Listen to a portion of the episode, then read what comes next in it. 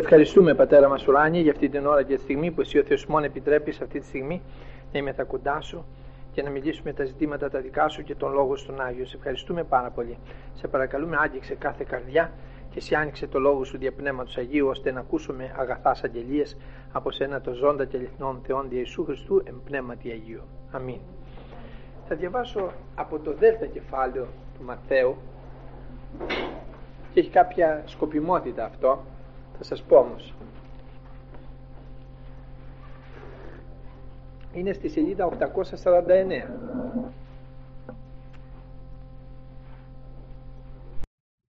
49 τότε ο Ιησούς εφέρθη υπό του πνεύματος στην έρημο για να πειραστεί υπό του διαβόλου.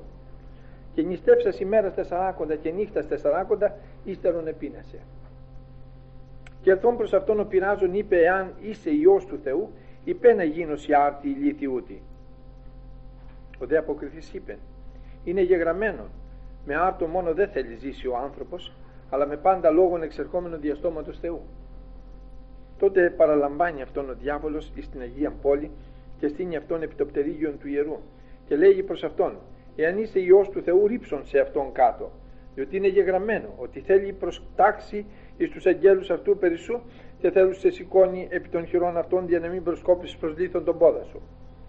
Είπε δε προς αυτόν, είπε προς αυτόν ο Ιησούς πάλι είναι γεγραμμένο. Δεν θέλεις πειράσει Κύριον των Θεών σου. Πάλι παραλαμβάνει αυτόν ο διάβολος εις όρος πολύ υψηλών και δεικνύει σε αυτόν πάντα τα βασίλεια του κόσμου και τη δόξαν αυτόν και λέγει προς αυτόν ταύτα πάντα θέλω σι δώσει αν πεσόν προσκυνήσεις με. Τότε ο Ιησούς λέγει προς αυτόν είπαγε σατανά διότι είναι γεγραμμένο Κύριον των Θεών σου θέλεις προσκυνήσει και αυτόν μόνο θέλεις λατρεύσει. Σας είπα ότι είναι σκόπιμο διότι την περασμένη φορά διαβάσαμε ότι ο Ιησούς Χριστός μας βαφτίστηκε στον Ιορδάνη από τον Ιωάννη και ήρθε το Πνεύμα του Άγιον ως περιστερά ε, επιστή το κεφάλι του. Και μάλιστα ο Ιωάννης είχε αγγελία από τον ίδιο το Θεό ότι σ' όποιον εδείς το πνεύμα καταβαίνουν και μένουν επ' αυτόν αυτός είναι και έδωσε λοιπόν μια μαρτυρία ο Ιωάννης ότι εγώ δεν ήξερα ποιος είναι αλλά ο πέμψας με δια να, να βαπτίζω και να κηρύττω μου είπε όποιον δει το πνεύμα του Άγιον καταβαίνουν αυτός είναι. Και μαρτύρησε για τον Ιησού Χριστό. Και λέει τότε αφού ήρθε το πνεύμα του Άγιον επάνω του αφού ήρθε το πνεύμα του Άγιο στον Ιησού Χριστό εφέρθη υπό του πνεύματος του Αγίου στην έρημο για να πειραστεί υπό του διαβόλου. Έχει μεγάλη σημασία αυτό διότι ο Κύριος μας τώρα δίνει τη μάχη την οποία έχασε ο Αδάμ και η Εύα. Ο διάβολος ε, δεν κάθεται φρόνιμος θέλει να, να χαλάσει εκείνο που πάει να φτιάξει ο Θεός. Και μπορώ να πω ότι όταν ο άνθρωπος βαπτιστεί με πνεύμα Άγιο τότε αρχίζουν οι πειρασμοί. Τότε δίνει τη μάχη ίσως το επιτρέπει αυτό ο Θεός διότι τότε είναι και πολύ δυνατός ε; αλλά εδώ ο Κυριός μας φέρνεται από, τον, από τον, το πνεύμα του Άγιο στην έρημο για να δώσει μάχη με τον σατανά ο οποίος θέλει καλά και σώνει να πείσει τον άνθρωπο ότι ο Θεός δεν είναι αληθινός ότι ο Θεός δεν είναι εντάξει ότι ο Θεός δεν τον αγαπάει ότι ο Θεός δεν τον εθέλει ότι ο Θεός δεν λέει αλήθεια αυτά που γράφει στο λόγο του και στο Ευαγγέλιό του αλλά είναι ψεύτικα. Αυτό θέλει. Και για να, για να πάμε από την αρχή του πράγματος να πάμε στο τρίτο κεφάλαιο στο τρίτο κεφάλαιο του, της γενέσεως να δείτε πως πάλι ο σατανάς ήρθε για να πειράξει τους πρώτους ανθρώπους τον Αδάμ και την Εύα. Στη σελίδα 3 είναι αξίζει τον κόπο γιατί ο, ο ίδιος σατανάς είναι ο οποίος έρχεται σε όλους τους ανθρώπους. Ο Δεόφης το, το φρονιμότερο πάντων των ζώων του αγρού τα οποία έκαμε Κύριος ο Θεός. Και είπε ο Όφης προς τη γυναίκα το όντι είπε ο Θεός μη φάγεται από παντός δέντρο του παραδείσου και είπε η γυνή προς τον Όφη από του καρπού το δέντρο του παραδείσου δυνάμετα να φάγουμε από δε του δέντρου του, του καρπού του δέντρου το οποίο είναι εν μέσω του παραδείσου είπε ο Θεός μη φάγετε από αυτού μη δεν εγγύσετε αυτό για να μην αποθάνετε και είπε ο Όφης προς τη γυναίκα δεν θέλετε βεβαίως αποθάνει αλλά εξεύρει ο Θεός ότι καθήνη μέρα φάγεται από αυτού θέλουν σε ανοιχτεί ο φθαλμί σας και θέλετε είστε ως θεοί γνωρίζοντας το καλό και το κακό και ήδη γίνει ότι το δέντρο ή το καλό εις βρώση και ότι ή το αρεστόν εις τους οφθαλμούς και επιθυμητών το δέντρο ως δίδον γνώση και λαβούσα εκ του καρπού αυτού έφαγε και έδωκε και στον άνδρα αυτής με αυτής και αυτός έφαγε.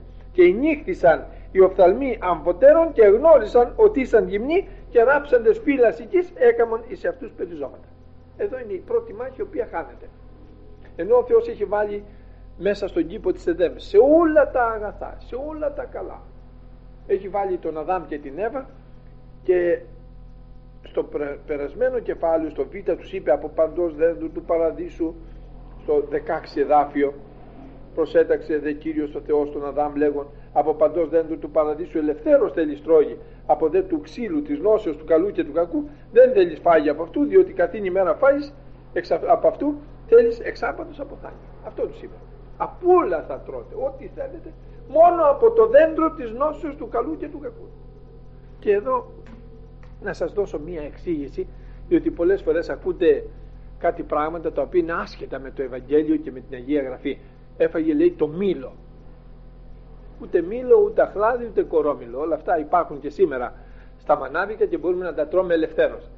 Το, το δέντρο της νόσος του καλού και του κακού. Ένα δέντρο που άμα θα το τρώγανε θα αναμειγνιότανε το καλό και το κακό μέσα τους. Με τη διαφορά ότι δεν θα μπορούσαν να αποβάλουν το κακό είναι κάτι ανάλογο με εκείνο που συνιστούμε στα παιδιά μας και λέμε πρόσεχε παιδί μου μη σου πει κανείς κάπνισε αυτό και είναι χασίσει παραδείγματος χάρη διότι μετά θα το συνηθίσεις και δεν θα μπορείς να το κόψεις. Μη σου πει κανείς να σου κάνει ένεση ναρκωτικό διότι θα, θα το συνηθίζεις και δεν θα μπορείς να το κόψεις. Κάτι τέτοιο τους είπε ο Θεός. Θα γνωρίσετε το καλό και το κακό αλλά δεν θα μπορείτε να αποβάλλετε το κακό. Δεν θα μπορείτε να σταματήσετε την αμαρτία αυτό ήταν το δέντρο της νόσος του καλού και του κακού. Ακόμη άλλη μια εξήγηση. Πολλοί είπαν ότι ε, το, το δέντρο αυτό της νόσος του καλού και του κακού ο απαγορευμένος καρπός όπως τον λέμε ήταν λέει να μην έρθουν σε επαφή ο Αδάμ και η Εύα και έχουν ας πούμε σωματική ε, επαφή και γίνουν ένα ας πούμε σαν αντρόγινο. Ενώ αυτό δεν έχει καμία σχέση με την πραγματικότητα γιατί από το πρώτο κεφάλαιο που είπε ο Θεός ας κάμω έναν άνθρωπο κατ' εικόνα ημών και ομοίωση ημών και σου εξουσιάζει επί των ηθείων της αλάσης και επί των πετεινών του ουρανού και επί των κτηνών και επί πάσης της γης μετά είπε και επίησε ο Θεός τον άνθρωπο κατ' εικόνα αυτού κατ' εικόνα Θεού επίησε αυτόν άρσεν και θύλι επίησε αυτούς και ευλόγησε αυτούς ο Θεός και είπε προς αυτούς αυξάνεστε και πληθύνεστε και γεμίσατε τη γη και κατατηριεύσατε αυτή. Πρώτα άρσεν και θύλι και μετά αυξάνεστε και πληθύνεστε. Είναι άσχετα πράγματα. Και άνθρωποι κουτοπώνηροι γιατί αυτές είναι κουτοπονηριές και αυτοί που λένε για μήλο αλλά και εκείνοι που λένε για επαφή ας πούμε σωματική τον, του αντρογίνου αυτοί είναι κουτοπώνηροι υπάρχει λόγος γιατί να, να είναι κακό ένα αντρόγινο να, να, να συνέρθει και να είναι αυτό αυτό είναι ευλογημένο από τον Θεό. Και γι' αυτό ο Θεός έκανε άντρα και γυναίκα γι' αυτό και ο γάμος είναι ευλογημένος γι' αυτό όλα αυτά είναι ε, από το Θεό Καταλαβαίνετε λοιπόν ποιο ήταν το, το δέντρο της νόσος του καλού και του κακού. Η πονηριά όμως του διαβόλου είναι η εξής. Ότι πρώτα μεταχειρίζεται το φρονιμότερο των ζώων. Το φίδι το οποίο είχε πόδια την εποχή εκείνη, μετά το καταράστηκε ο Θεός να σέρνεται στην κοιλιά και η επιστήμη βλέπει ορισμένα σημαδάκια εκεί τα οποία λέει ότι κάποτε είχε το φίδι πόδια. Έτσι παραδέχονται οι ζωολόγοι και έτσι το είδα και εγώ στο πανεπιστήμιο. Αλλά το ζήτημα είναι το εξής, μεταχειρίζεται το φρονιμότερο ζώο. Και σήμερα για να σε εξαπατήσει ο σατανάς θα μεταχειριστεί τον πιο καλό άνθρωπο. Τον πιο καλό σου φίλο, ένα συγγενή σου, έναν άνθρωπο που είναι, φαίνεται ότι είναι καλός νοικοκύρης για να σου κατηγορήσει το Θεό. Και έρχεται τώρα το φίδι αυτό και μιλάει. Και δεν διαρωτάται η Εύα να πει Μα πώς το φίδι μιλάει Εγώ ξέρω τα ζώα δεν μιλάνε Μόνο ο Αδάμ και εγώ μιλάμε. Έρχεται όμως και κάνει μία ερώτηση η οποία είναι τελείως παραπιστική αδερφοί αγαπητοί ακούστε την ερώτηση. Το όντι είπε ο Θεός να μην φάτε από παντός δέντρο του παραδείσου αλήθεια είναι ότι ο Θεός σας απαγορεύει να φάτε από όλα όσα είναι εδώ. Ακούτε; Ακούτε ερώτηση. Και την ερώτηση αυτή την έχω ακούσει πολλές φορές από τους ίδιους τους ανθρώπους. Δηλαδή εκεί που πάτε σας τα απαγορεύουν όλα; Λέω όχι. Ποιος σου είπε μας τα απαγορεύουν όλα έτσι έχω μάθει. Σας τα απαγορεύουν όλα. Για πες μου ποια όλα για πες μου ένα.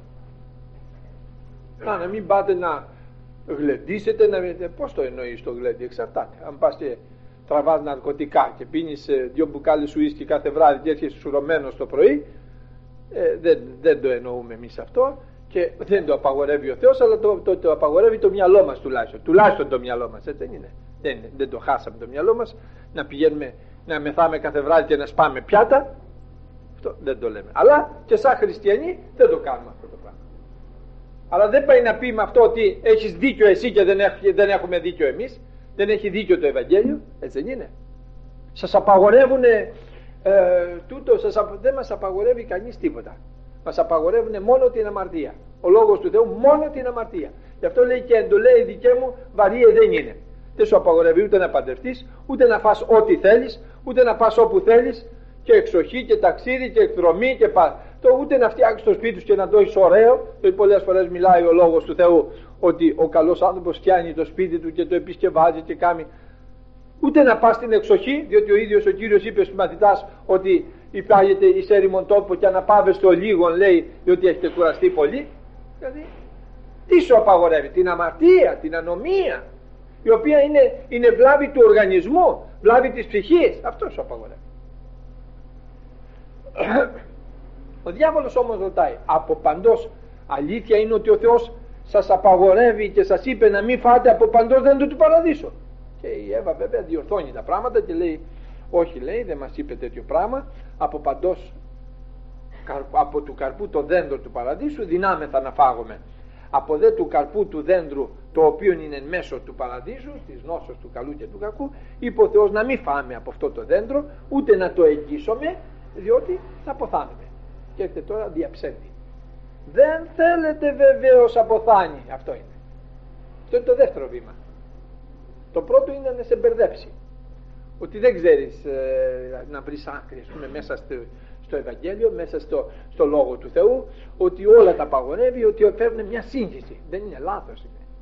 το δεύτερο που κάνει είναι δεν θέλετε βεβαίως αποθάνει. Δεν υπάρχει κόλαση, δεν υπάρχει παράδεισο δεν υπάρχει τίποτα. Εδώ είναι η ζωή μας, εδώ θα φάμε, εδώ θα πιούμε. Άμα είναι να φάμε εδώ και να πιούμε εδώ είναι τόσα λίγα τα χρόνια μας που δεν προλαβαίνουμε ούτε να τα μετρήσουμε έτσι δεν είναι. Απάνω από έχουμε βγάλει το γυμνάσιο και έχουμε βγάλει ε, την επαγγελματική μας σχολή το πανεπιστήμιο. Απάνω εκεί αρχίζουμε να ψάχνουμε να βρούμε δουλειά και όσο να ψάχνουμε να βρούμε δουλειά τη βρίσκουμε τη δουλειά. Όσο να πάρουμε λίγα λεφτά από τη δουλειά μας έδισε ο ήλιος. Απλά είναι τα πράγματα βέβαια. Και επειδή είναι δυσάρεστα πολλές φορές τα αποφεύγουμε αλλά τι να κάνουμε πρέπει να τα πούμε πρέπει να βλέπουμε το, το μούτρο μας στον καθρέφτη κατάφατσα έτσι δεν είναι; Τι ακούμε; Να γυρίσουμε τον καθρέφτη να βλέπουμε από την άλλη τον υδράργυρο από την άλλη πλευρά δεν, δεν μας συμφέρει. Καλύτερα να βλέπουμε μπροστά. Ε, τι είναι η ζωή μας; Τίποτα. Περαστική και γρήγορη. Ο διάβολος έρχεται λοιπόν να σου πει δεν θα πεθάνεις δεν θα πάθεις τίποτα δεν... λάθος είναι. Ψέματα σας λέει ο Θεός εκεί είναι ακριβώς που θέλει να διαψεύσει το Λόγο του Θεού ε, η γυναίκα περιεργάστηκε, είδε το δέντρο, ωραίο είναι, δεν είναι άσχημα και αρχίζει και το συζητάει ο άνθρωπος. Ε, μα δεν είναι και τίποτα σπουδαίο, δεν είναι τίποτα σπουδαίο, αλλά τα αποτελέσματα είναι ικτρά πολλές φορές. Και έφαγε και έδωσε και στον άντρα της και έγιναν όλα αυτά. Εχάθηκε η ωραία μάχη που μπορούσε να δώσει αυτό το ωραίο ανδρόγυνο Αδάμ και η Εύα και να το κερδίσουνε να κερδίσουν αυτή τη μάχη και να είναι ο κόσμος πολύ ωραίος. Έχετε υπόψη σας ότι ο Αδάμ και η Εύα ζωή αιώνιο δεν είχαν υπήρχε ένα δέντρο το οποίο ήταν της ζωής το οποίο ο Θεός το φύλαξε με ένα χερούβ λέει ε, με τη ρομφαία για να μην φάνε από το δέντρο της ζωής και ζήσουν αιωνίως.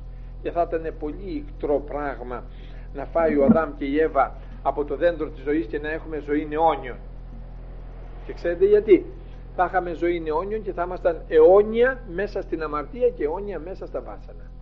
Διότι το να ζει κανείς δεν έχει καμία αξία εάν δεν ζει καλά. Ο Χριστός όταν λέει ο, ο ακούων το λόγο μου και πιστεύω στον Πεψαντά με έχει ζωή νεόνιον εννοεί θα σου δώσω ζωή αιώνιο με χαρά και λέει η βασιλεία του Θεού δεν είναι βρώσεις και πόσες αλλά τι είναι δικαιοσύνη και ειρήνη και χαρά εν πνεύματι Αγίο και αναφέρει πολλά ωραία πράγματα δηλαδή το να ζούμε και να, να, να στενοχωριόμαστε και να θλιβόμαστε και να πονάμε και να ε, βογκάμε δεν είναι ζωή καλή αυτή. Και πολλές φορές ο άνθρωπος θέλει να πεθάνει και μάλιστα στην Αποκάλυψη λέει θα ζητάνε το θάνατο οι άνθρωποι και δεν θα μπορούν να τον βρουν δεν είναι αν ζεις αλλά πως ζεις. Και ευτυχώς που δεν έζησε αιώνια έρχεται τώρα ο Χριστός ο οποίος δίνει τη μάχη. Για να δώσει τη μάχη ενίστεψε ημέρα τεσσαράκοντα και νύχτα τεσσαράκοντα 40 μέρες και 40 νύχτες νύστευε δεν έφαγε. Νηστεία και προσευχή. Βεβαίως ο Κυριός μας έχει δώσει παράδειγμα και τύπο για να ακολουθήσουμε κι εμείς. Παραδείγματος χάρη γεννήθηκε δια Πνεύματος Αγίου εμείς όμως επειδή δεν γεννηθήκαμε δια Πνεύματος Αγίου μας συνιστά να αναγεννηθούμε δια Πνεύματος Αγίου. Πρέπει να γεννηθείτε εξίδατος και Πνεύματος. Πηγαίνει και βαφτίζεται στον Ιορδάνη ποταμό και ενώ το βάφτισμα έχει το νόημα ότι θάβει τον παλαιόν άνθρωπο τον παλαιό τον, αμαρτίο, τον αμαρτωλό και όταν βγαίνεις βγαίνεις ένας καινούριος. ο Κύριος μας δεν είχε ανάγκη να βαπτιστεί διότι ε, δεν, δεν είχε παλαιόν άνθρωπο και νέο. Ο Κύριος ήταν νέος από την αρχή δηλαδή νέος άνθρωπος. Όταν λέμε εννοώ ο καινούριος άνθρωπος με όλα τα αγαθά έργα. Αλλά όμως το έκαμε αυτό και μας έδωσε παράδειγμα να κάνουμε και εμείς το ίδιο. Ευαπτίστηκε με πνεύμα Άγιο και μας δίνει το παράδειγμα να κάνουμε και εμείς το ίδιο. Πειράζεται τώρα στην έρημο από τον σατανά και μας δίνει παράδειγμα ότι η μάχη δεν είναι εύκολη. Θα έρθει ο άλλος να σε πειράξει. Μανία του να σε βγάλει από τον Χριστό δεν έρχεται ο διάβολος με μαύρη μορφή και με ε, ξέρω εγώ, ουρά και με τέτοια τα οποία παριστάνουν οι άνθρωποι αλλά έρχεται με τη μορφή ενός ανθρώπου. Αυτά πιστεύεις. Σαν χλαμάρες, παραμύθια. Και άμα τον βάλεις κάτω πει έλα πού ήταν τα παραμύθια για να μου πεις και εμένα.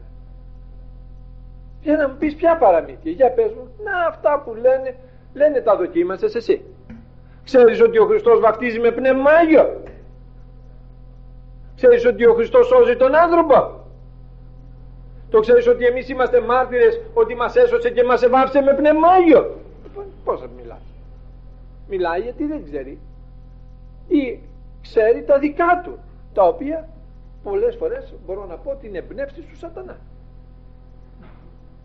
Και γι' αυτό πρέπει να προσευχόμαστε και να νηστεύουμε σύμφωνα με το Λόγο του Θεού βέβαια στην νηστεία υπάρχει ένας ε, κανόνας ότι πρέπει να είναι κρυφά. Δεν πρέπει να σε ξέρει κανείς αν νηστεύεις δεν νηστεύεις.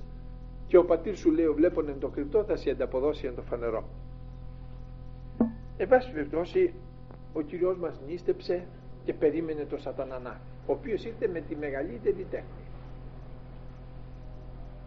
Ερθόν ο πειράζων, αφού πείνασε ο Κύριος, τον πιάνει ακριβώς εκεί στην αδυναμία. Και ο σατανάς έρχεται να πιάσει τον άνθρωπο σε κάποια ας πούμε αδυναμία του, όχι αμαρτωλή αδυναμία, αλλά πείνασε. Δεν είναι αμαρτωλή αδυναμία το ότι πεινάμε, είναι φυσιολογική αδυναμία του οργανισμού. Θέλει να φάει αφού νίστεψε και όταν είναι νηστικός. Και ήρθε ο πειράζον και είπε εάν είσαι Υιός του Θεού πες αυτοί οι λύθοι αυτές οι πέτρες να γίνουν ψωμιά να φας.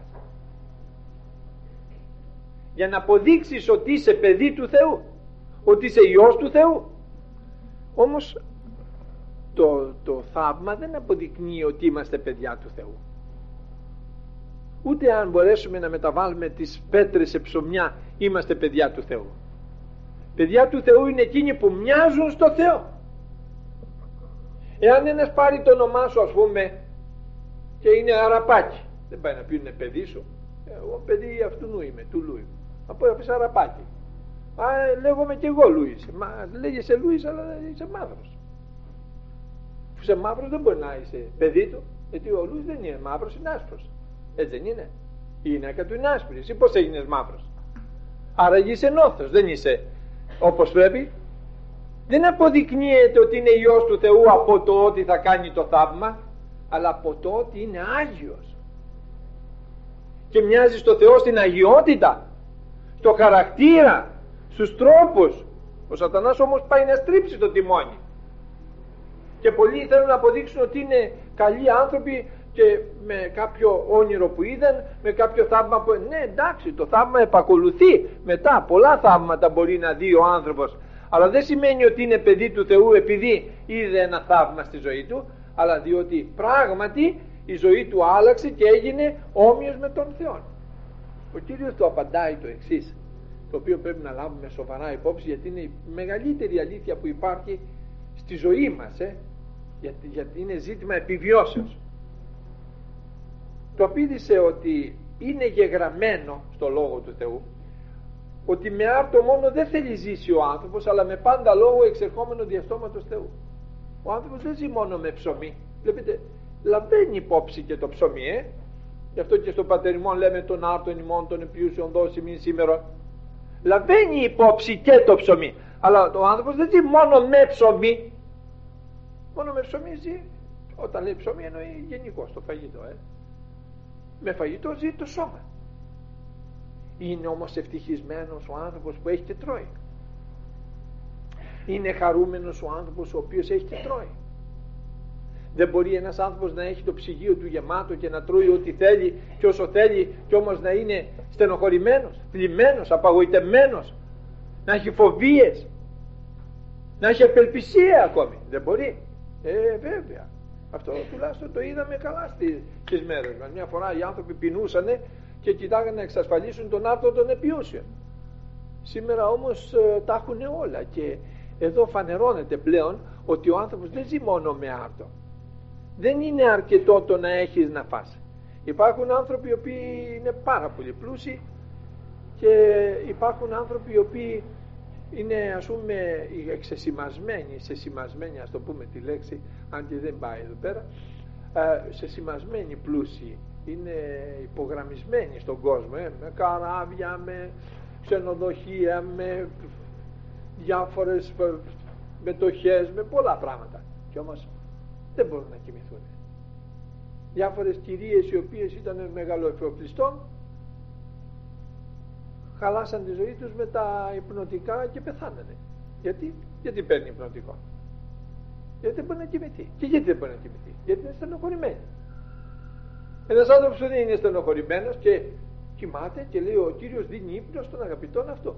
Ένας όμως ο οποίος δεν μπορεί να κοιμηθεί, γιατί δεν μπορεί να κοιμηθεί; Τα νεύρα μου λέει, τα νεύρα σου όλα είναι, τα νεύρα σου εξαρτώνται από την ψυχή σου. Και αποδεικνύεται ότι ο άνθρωπος δεν ζει μόνο με άρθρο. Μην, μην πλανάστε αδερφοί αγαπητοί. Καλά είναι ότι έχεις να φας καλά και τρως καλά και τα λοιπά. Αν και όλοι μας κάνουμε δίαιτα τώρα. Αλλά το ζήτημα είναι ότι δεν είναι ευχαριστημένος διότι έχεις όλα τα υλικά αγαθά, αλλά και ούτε και ο οργανισμός σου μπορεί να λειτουργήσει καλά όσο, εφόσον έχεις τα υλικά αγαθά. Δεν μπορεί να λειτουργήσει καλά. Δεν τον εγώ είμαι στενοχωρημένος, πλημμένος, έχω φόβους, έχω αυτά. Πώς μπορεί τώρα με το να φάω ας πούμε ωραίο φαγητό να πει θα μου φύγει αυτό, όχι. Ο οργανισμός όμως επηρεάζεται και το σώμα ακόμη. Η καρδιά επηρεάζεται, το στομάχι επηρεάζεται ε, είπε κάποτε ένας ε, σε έναν υφηγητή που είχαμε εκεί ε, ήταν νευρικός λέει απορώ λέει πως δεν έχεις έλκος λέει κύριε Μελέτη κύριε Παπά λέει ποιο σου είπε ότι δεν έχω. Και αυτός είπε ποιος σου είπε ότι δεν έχω. Έχω λέει έλκος χρόνια. Α, λέει θα μπορούσα πως δεν έχεις έλκος με τέτοια νεύρα που έχεις. Έχω λέει έλκος. Και πράγματι γιατρός του το είπε πάλι γιατί είναι εξακριβωμένο ότι εφόσον έχεις νεύρα, έχεις στενοχώρια, έχεις αυτά, έλκος θα κάνεις οπωσδήποτε.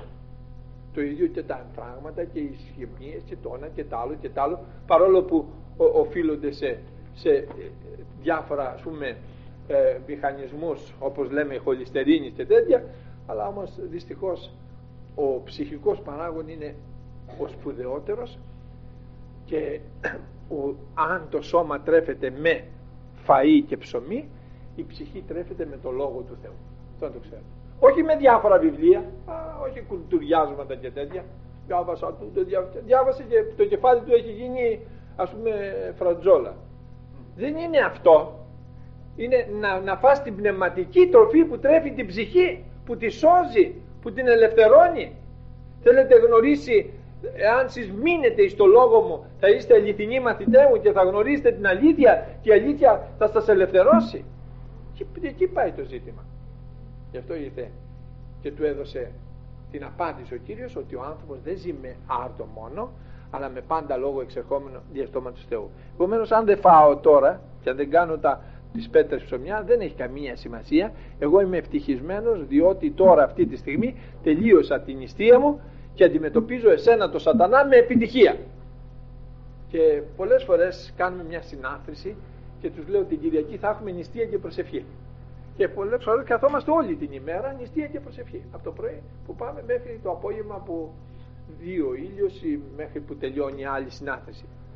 Το πιστεύετε ότι όλοι φεύγουν χαρούμενοι. Και με έχει προβληματίσει αυτό, όχι με έχει προβληματίσει γιατί δεν ξέρω τι γίνεται, αλλά με έχει προβληματίσει προς το θαυμασμό προς το Θεό, ε. Λέω, πολλές φορές λέω αδελφοί σας παρακαλώ, γιατί φεύγετε χαρούμενοι, σας έκανα το τραπεζί. Σας είχα ψητό αρνί στη σούβλα και φάγατε καλά και εσείς είχατε και καλά κρασιά. Ε, κάτσαμε νηστικοί όλη την ημέρα και προσευχόμενοι. Πως φεύγετε χαρούμενοι; Ναι κι όμως έτσι είναι αδελφοί αγαπητοί. Φεύγουν χαρούμενοι μετά από την νηστεία. Ικανοποίηση της ψυχής. Έκανε νηστεία προσευχήθηκε στο Θεό πήρε απαντήσεις. Ε, μίλησε στο Θεό εκείνα τα οποία ήθελε και φεύγει χαρούμενος. Τώρα χωρίς φαΐ μπορεί να είσαι χαρούμενος. Μπορείς και παραμπορείς και αυτό είναι το μεγάλο θαύμα το φαΐ θα το βρεις μετά όσο θέλεις. Άλλη υπόθεση. Και είναι αναγκαίο το φαγητό, γι' αυτό λέει δεν ζει μόνο με άρτο, αλλά με πάντα λόγο εξερχόμενο διαστόματος Θεού. Ο σατανάς δεν απελπίζεται όμως, αυτό αν το ξέρετε. Ο σατανάς βρίσκει άλλους τρόπους. Εάν δεν βρίσκει το χαρτί, το, το τσιγάρο, το ναρκωτικό, βρίσκει το αλκοόλ, μπορεί να σε κάνει αλκοολικό. Εάν δεν σε κάνει αλκοολικό θα σε κάνει χαρτοπέκτη αν δεν σε κάνει χαρτοπέκτη θα σε κάνει ξέρω εγώ κάτι άλλο. Δεν απελπίζεται. Κοιτάει από πού να σε πιάσει. Κοιτάει να δει από πού, πού πρέπει να σε πιάσει. Έρχεται λοιπόν και επειδή βλέπει ότι ο Κύριος μας ο Ιησούς Χριστός μεταχειρίζεται το Λόγο του Θεού και λέει έτσι είναι γεγραμμένο φέρνει και αυτός το ίδιο μέσο και λέει α θα σας πω και εγώ λοιπόν τι είναι γραμμένο τον παραλαμβάνει ο διάβολος στην Αγία Πόλη στείνει αυτόν επί το πτερίγιο του ιερού είναι διατεταγμένο τώρα αυτό να παλέψει με τον σατανά. Πρέπει να τον νικήσει τον σατανά για να προχωρήσει στο έργο. Και λέγει προς αυτόν ο σατανάς εάν είσαι Υιός του Θεού ρίψον σε αυτόν κάτω ακούτε ψηλά το πήρε στο πτερίγιο του ναού εκεί και του είπε εάν είσαι παιδί του Θεού πέσε κάτω με το κεφάλι διότι είναι γεγραμμένο στο Λόγο του Θεού λέει ο σατανάς τώρα ε, ότι θα προστάξει τους αγγέλους αυτού περισσού θα σε, θα σε σηκώσουν επί των χειρών αυτών για να μην προσκόψεις επιλύτω τον πόδα σου. Βλέπετε πέσε κάτω είναι γραμμένο ότι θα σε πιάσουν οι άγγελοι. Είναι γραμμένο πραγματικά. Αλλά πότε και πως η παρερμηνία είναι έργο του διαβόλου. Στην περίπτωση αυτή αδελφοί μου αγαπητοί σας λέω ότι θα ακούσετε πολλές φορές λένε ποιος θα μας ερμηνεύσει το Ευαγγέλιο; Το Ευαγγέλιο πρέπει να, να διαβάζετε στην αρχαία γλώσσα και το ερμηνεύουν ορισμένοι. Όχι όλοι μας το ερμηνεύουμε. Το Ευαγγέλιο δεν είναι δύσκολο να το καταλάβουμε είναι δύσκολο να το πράξουμε. Και δεν είναι δύσκολο να το πράξουμε αν θέλουμε διότι είναι απλό και ωραίο δεν υπάρχει περίπτωση που να πεις ότι δεν το καταλαβαίνω αυτό ότι λέει το Ευαγγέλιο. Ακόμη και την Αποκάλυψη η οποία είναι γραμμένη με σύμβολα όπως παραδείγματος χάρη το θηρίο, όπως είναι οι ακρίδες που λέει μέσα με τους θώρακα, θώρακα στους ε, σιδηρούς και τα λοιπά. Όλα αυτά εάν πάρετε παραπομπές θα δείτε πάλι στους προφήτες ότι αναγράφονται πάλι. Αλλά αυτό είναι ένα συμβολικό βιβλίο το οποίο όταν βγει προφητικό όπως είναι, τότε το καταλαβαίνουμε. Αλλά το Ευαγγέλιο γενικώ η Διαθήκη του Χριστού είναι πολύ εύκολη. Μου λέει ένας θεολόγος είναι πολύ δύσκολο. Λέω, κάνουμε ένα πείραμα. Λέει τι; Θα ανοίγω στα κουτούρου και θα διαβάζω. και αν διαφωνήσουμε θα σου πω μπράβο τότε θα σου πω ότι είναι δύσκολο το Ευαγγέλιο θα το ανοίγουμε στα κουτουρού όπου θέλεις να εδώ παραδείγματος χάρη και ότι ήρθε η μέρα της Πεντηκοστής εις ανάπαντες ομοθυμαδών εν το αυτό τόπο τώρα κουτουρού τα άνοιξε και εξέφνησε έγινε ήχος εκ του ουρανού ως ανέμου βιαίος φερωμένου και γέμισε όλων των οίκων που ήσαν καθήμενοι και φάνησαν εις αυτούς διαμεριζόμενες γλώσσεως πυρός και κάθισε πει ένα έκαστο αυτόν και πλήστησαν άπαντες πνεύμα του Αγίου και ήρθε να λαλώσει ξένας γλώσσας καθώς το πνεύμα του Άγιου έδεε της αυτούς να λαλώσει. Λέει πώς το εξηγήσει. Λέει όπως το λέει. Μου το εξήγησε όπως το λέει. Τι θα πεις άλλο από αυτό που λέει; Δεν μπορεί να πεις τίποτα άλλο. Παραδείγματος χάρη λέει στο, στο σίγμα κεφάλαιο να πω ένα συγκεκριμένο. Τα τέκνα υπακούεται στους γονείς σας εν Κυρίω διότι τούτο είναι δίκαιο τίμα τον πατέρα και της μητέρας τους είναι εντολή πρώτη με επαγγελία για να γίνει σε καλό και να είσαι μακροχρόνιος επί της γης. Παίρνει άλλη εξήγηση. Τίποτα δεν παίρνει από το Ευαγγέλιο, είναι ε, όλα ωραία και εξηγημένα και πολύ σπουδαία. Αν έχεις καμιά αμφιβολία πήγαινε και στο κείμενο να δεις πώς το λέει εκεί και πώς το ερμήνευσε ο Βάμπας ο Αρχιμανδρίτης ο οποίος είναι ένας από τους σπουδαίους ανθρώπους που το ερμηνεύσανε. Ή οι τέσσερις καθηγητές που το λένε στην απλή γλώσσα. Το Ευαγγέλιο δεν είναι δύσκολο αδελφοί αγαπητοί. Αλλά η παρερμηνία γίνεται για, για λόγους σκοπιμότητος. Τι, γιατί για να προσαρμοστεί το Ευαγγέλιο προς, τη, προς την Εκκλησία μας και όχι η Εκκλησία μας προς το Ευαγγέλιο όμως σας λέω ότι το κουστούμι είναι ένα και είναι στα μέτρα του Ιησού Χριστού. Εάν εσύ είσαι χοντρός πρέπει να δυνατήσεις. Και αν είσαι πολύ αδύνατος πρέπει να παχύνεις. Το να κόψεις το κουστούμι απαγορεύεται. Το να τσοντάρεις το κουστούμι απαγορεύεται. Το να αφαιρέσεις από το κουστούμι απαγορεύεται. Είσαι αδύνατος να παχύνεις είσαι χοντρός να δυνατήσεις να σου πάει το κουστούμι δηλαδή δεν θα προσαρμοστεί το Ευαγγέλιο σε εμάς. Εμείς προς το Ευαγγέλιο. Εμείς θα προσαρμοστούμε. Δεν θα πούμε αυτό δεν έχει δίκιο το Ευαγγέλιο διότι αυτό όχι. Το Ευαγγέλιο έχει δίκιο. Εσύ θα κοιτάξεις να το κάνεις αυτό που λέει το Ευαγγέλιο. Και δεν θα βάζεις να τσοντάρεις μια άλλη εντολή για να σε διευκολύνει να κάνεις την ανομία σου επειδή είσαι έμπορος γιατί είσαι ξέρω εγώ ε, παίζεις ξέρω εγώ στα διάφορα αυτά τυχερά παιχνίδια ή διότι ε, έχεις εμπόριο σε κάτι άλλο και ξέρω εγώ και λες το επιτρέπει το ψέμα όχι εσύ θα προσαρμοστείς. Όχι το Ευαγγέλιο σε σένα. Και γι' αυτό βλέπετε ότι ο Κύριος δίνει μια ωραία απάντηση που ορθοτομεί το Λόγο του Θεού. Είναι του λέει γεγραμμένο ότι δεν θέλεις πειράσει Κύριον των Θεών σου δηλαδή είναι γραμμένο ότι αν πέσω από κάπου θα με πιάσει. Πότε όμως; Όταν άθελά μου πέσω. Όταν, όταν όμως πέσω με τη θέλησή μου λέει δεν θα πειράξεις Κύριον των Θεών σου. Δεν θα πέσω εγώ από εκεί κάτω για, για, για, να, για να με πιάσει να πιάσουν οι άγγελοι και να αποδείξω ότι είμαι παιδί του Θεού. Αν όμως κατά λάθος με σπρώξει κάποιος ή κατά λάθος πέσω είναι γραμμένο ότι θα με πιάσουν οι άγγελοι.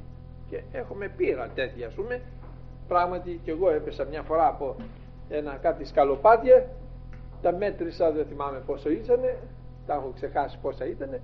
Πάντως ε, δεν ξέρω πως έπεσα.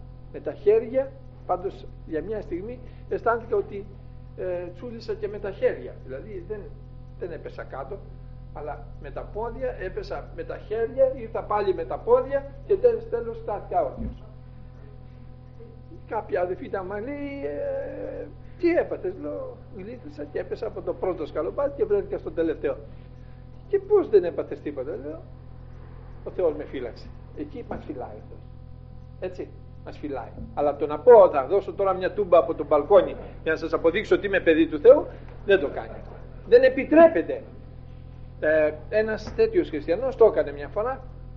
Μπήκε μέσα και η μάνα του είχε μαγειρέψει μελιτζάνες αυτά είναι περιστατικά τα οποία βγαίνουν από το Λόγο του Θεού αλλά είναι πραγματικά δεν λέμε, δεν λέμε ιστορίες φανταστικές για να ενισχύσουμε το κήρυγμα και το, το Λόγο ε, ο άνθρωπος αυτός νέος, υπερήφανος έλεγε στο σπίτι του ότι εγώ είμαι παιδί του Θεού εσείς δεν είσαστε ε, μπήκε μέσα λοιπόν και τους είδε όλους τροματσάδα από τις μελιτζάνες όλοι είχαν δηλητηριαστεί. Τι πάθατε; Δηλητηρίαση παιδάκι μου όλοι έχουμε μετό, όλοι έχουμε αυτά. Θα φάω εγώ τώρα και θα δεις δεν θα με πειράξει τίποτα.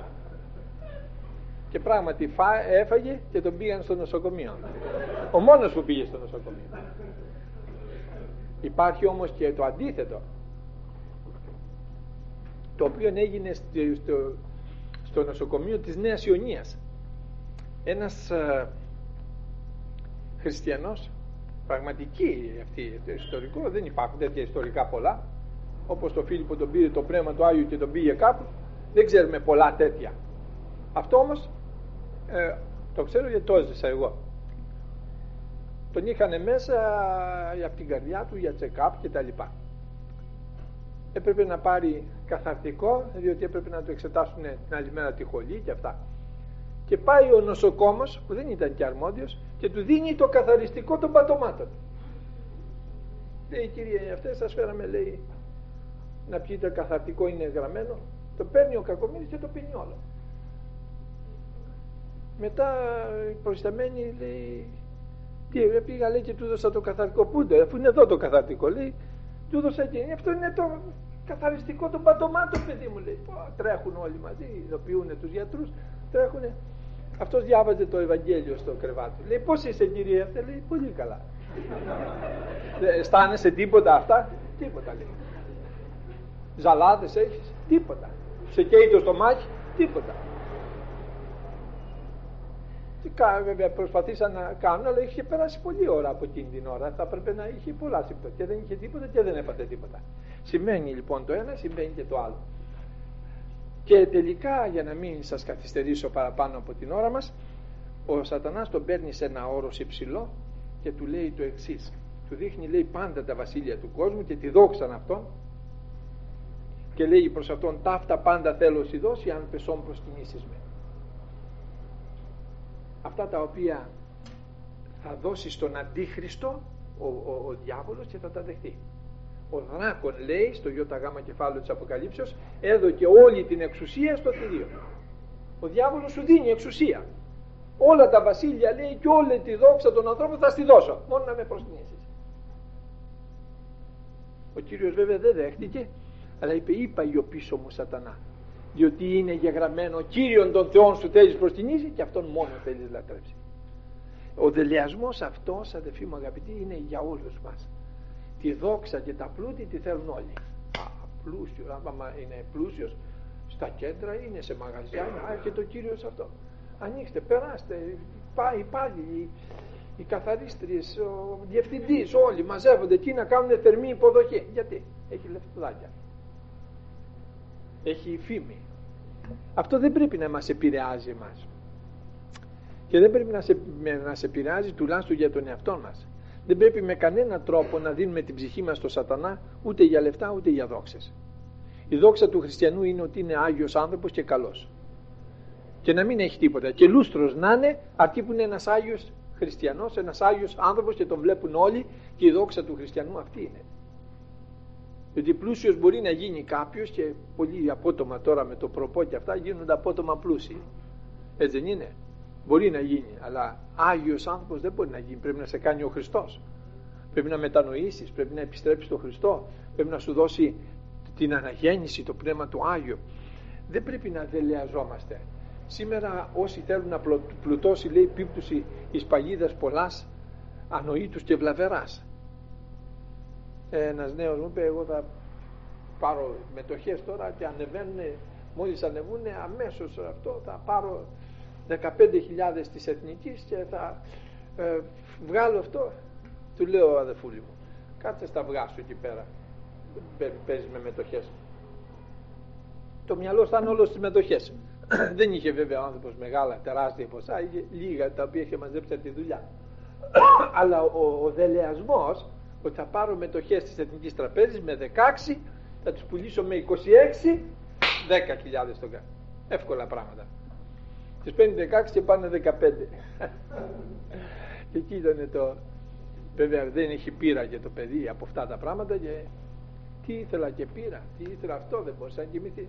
Δεν είπαμε δεν παίρνουν τέτοια πράγματα. Είχες 300.000, πήγε και πήρες τέτοια πράγματα. πήρες 20 μετοχές, ορίστε. Έχασες τώρα 20 μετοχές. Από ένα χιλιάρικο 20. Πω, πω τι έπαθα, δεν ξαναπέρνω. Ο δελεασμός του ανθρώπου είναι ε, πολύ σπουδαίο πράγμα. Μην δελεάζεις από τίποτα. Ο άνθρωπος είναι ακέραιος όταν δεν δελεάζεται ούτε από πλούτη ούτε από δόξα. Δεν με νοιάζει αν είσαι πλούσιος. Εμένα με, ενδιαφέρει και ο φτωχός άνθρωπος και ο απλός άνθρωπος και το μικρό παιδί και όλους να τους έχω σαν ε, ανθρώπους να τους βλέπω και να με βλέπουν και αυτοί σαν άνθρωπο και όχι σαν κάτι άλλο. Ο διάβολος προσφέρει πολλά, πλούτη και δόξες. Θέλει να τον προσυνήσεις. Αλλά όμως ο Κύριος του έδωσε την απάντηση. Είναι γραμμένο. Κύριον των Θεών σου θέλεις προσκυνήσει και αυτόν μόνο θέλεις λατρεύσει. Και λέμε Κύριον των Θεών σου είναι Πατέρας, Υιός και Άγιο Πνεύμα, τριάδα ομόσιος και αχώριστος. Αν έχετε καμιά ερώτηση, ευχαρίστω να ακούσουμε. Είδε μια κάνω μια προσευχούλα. Σε ευχαριστούμε Πατέρα μας ουράνιε για το μάθημα αυτό που μας έδωσε σήμερα. Συ ο Θεός να το ευλογείς στις καρδιές μας και να μας κάνεις Κύριε να θα υπάκοοι στο θέλημά Σου και να προσέχουμε Κύριε μέσα στη ζωή μας διότι ο διάβολος ορίεται να καταπιεί κάθε ψυχή αλλά Συ ο Θεός ημών είσαι ο οποίος δίνεις αγάπη, χαρά και ειρήνη και ευλογία και ζωή αιώνιων. Σε ευχαριστούμε και σε δοξάζουμε και σου δίνουμε κάθε τιμή και δόξα εις τους αιώνας των αιώνων. Αμήν. Ο Θεός μαζί σας και ευχαριστώ που ήρθατε